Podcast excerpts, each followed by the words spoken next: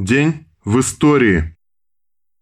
16 сентября 1745 года родился Михаил Илларионович Кутузов, русский полководец, генерал-фельдмаршал, князь Михаил Илларионович Голенищев-Кутузов родился 16 или 5 по старому стилю сентября 1745 года, по другим источникам 1747 года в Санкт-Петербурге в семье инженер-генерал-поручика. Во время Великой Отечественной войны 1941-1945 годов были учреждены ордена Кутузова первой, второй и третьей степеней.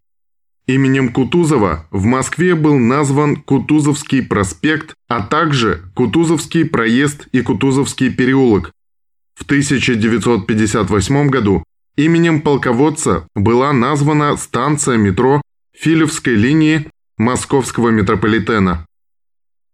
В этот же день 1917 года, закрытая Временным правительством в июльские дни «Правда», выходившая с тех пор под разными названиями «Солдатская правда», «Рабочий солдат», «Пролетарий» и «Рабочий», после очередного запрещения вышла под новым названием «Рабочий путь» в первом номере опубликована статья Сталина «Кризис и директории». В этот же день 1917 года Ленин написал проект резолюции о современном политическом моменте. В этот же день 1918 года в ЦИК принял Кодекс законов об актах гражданского состояния, брачном, семейном и опекунском праве. 1918. Первый советский орден. 16 сентября 1918 года в ЦИК принял декрет об учреждении первого советского боевого ордена Ордена Красного Знамени. Декретом в ЦИК от 16 сентября 18 года был учрежден орден РСФСР «Красное Знамя», а после образования Союза Советских Социалистических Республик Постановлением ЦИК СССР от 1 августа 1924 года был учрежден Орден Красного Знамени СССР.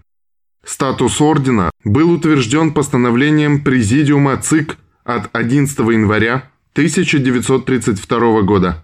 В дальнейшем в него вносились дополнения и изменения указами Президиума Верховного Совета СССР от 19 июня 1943 года и от 16 декабря 1947 года, указом Президиума Верховного Совета СССР от 28 марта 1980 года был утвержден статус ордена в новой редакции. 16 сентября 1919 года в селе Полтавка Херсонского уезда, ныне город Баштанка Николаевской области, началось антиденикинское восстание с участием большевиков и барбистов, партия левонароднического толка, созданная на Украине как откол от общероссийской ПЛСР, под советскими лозунгами, вошедшая в историю как Баштанское восстание или Баштанская республика. Подавить восстание белым удалось лишь в ноябре. В этот же день 1919 года Владимир Ильич Ленин написал работу о диктатуре пролетариата. 1921. Первый общий закон об охране природы в России принят лишь после Великой Октябрьской социалистической революции. В сентябре 1921 года Владимир Ильич Ленин подписал декрет Совнаркома РСФСР об охране памятников природы, садов и парков.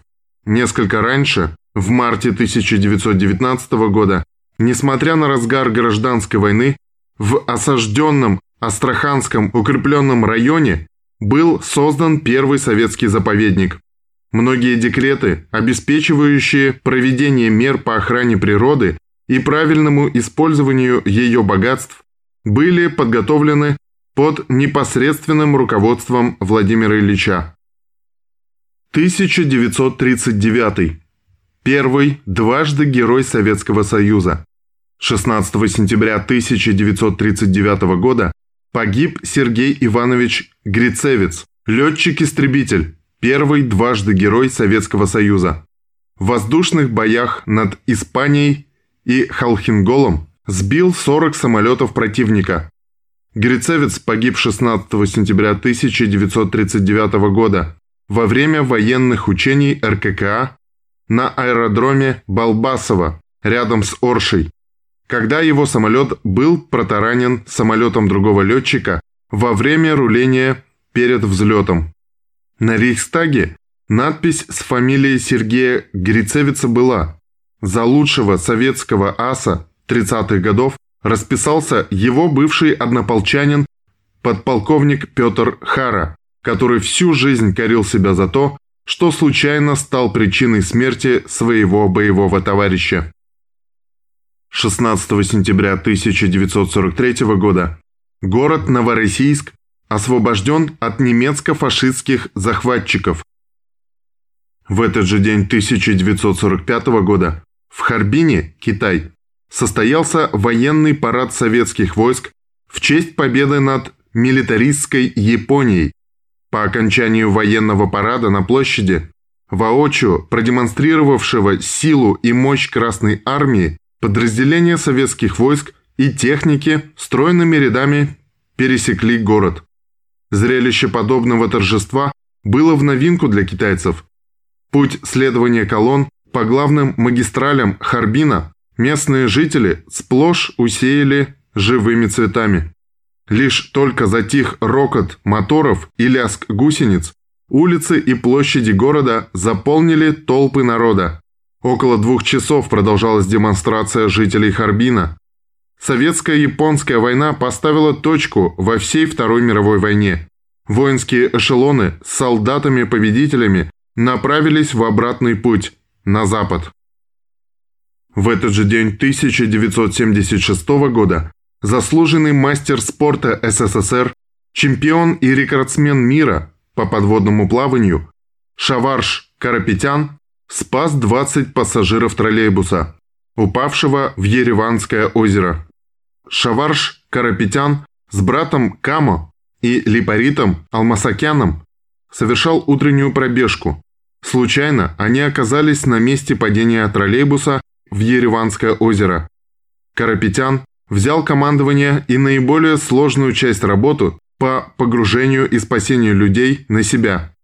«Я достаю, ты подбираешь», скомандовал Шаварш брату. Он передавал брату спасенных людей, а Кама – на лодку, к тренеру. Из лодки в машину.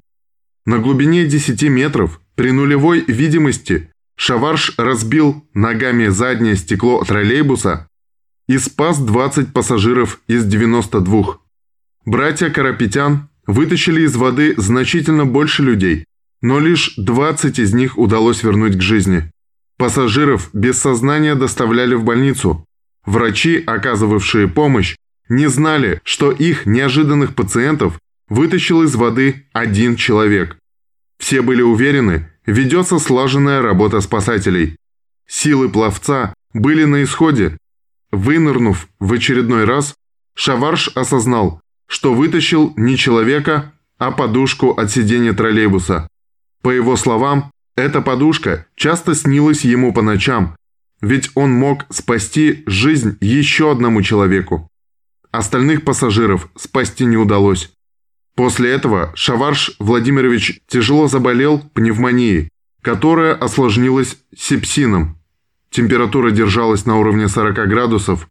В больнице провел 45 дней.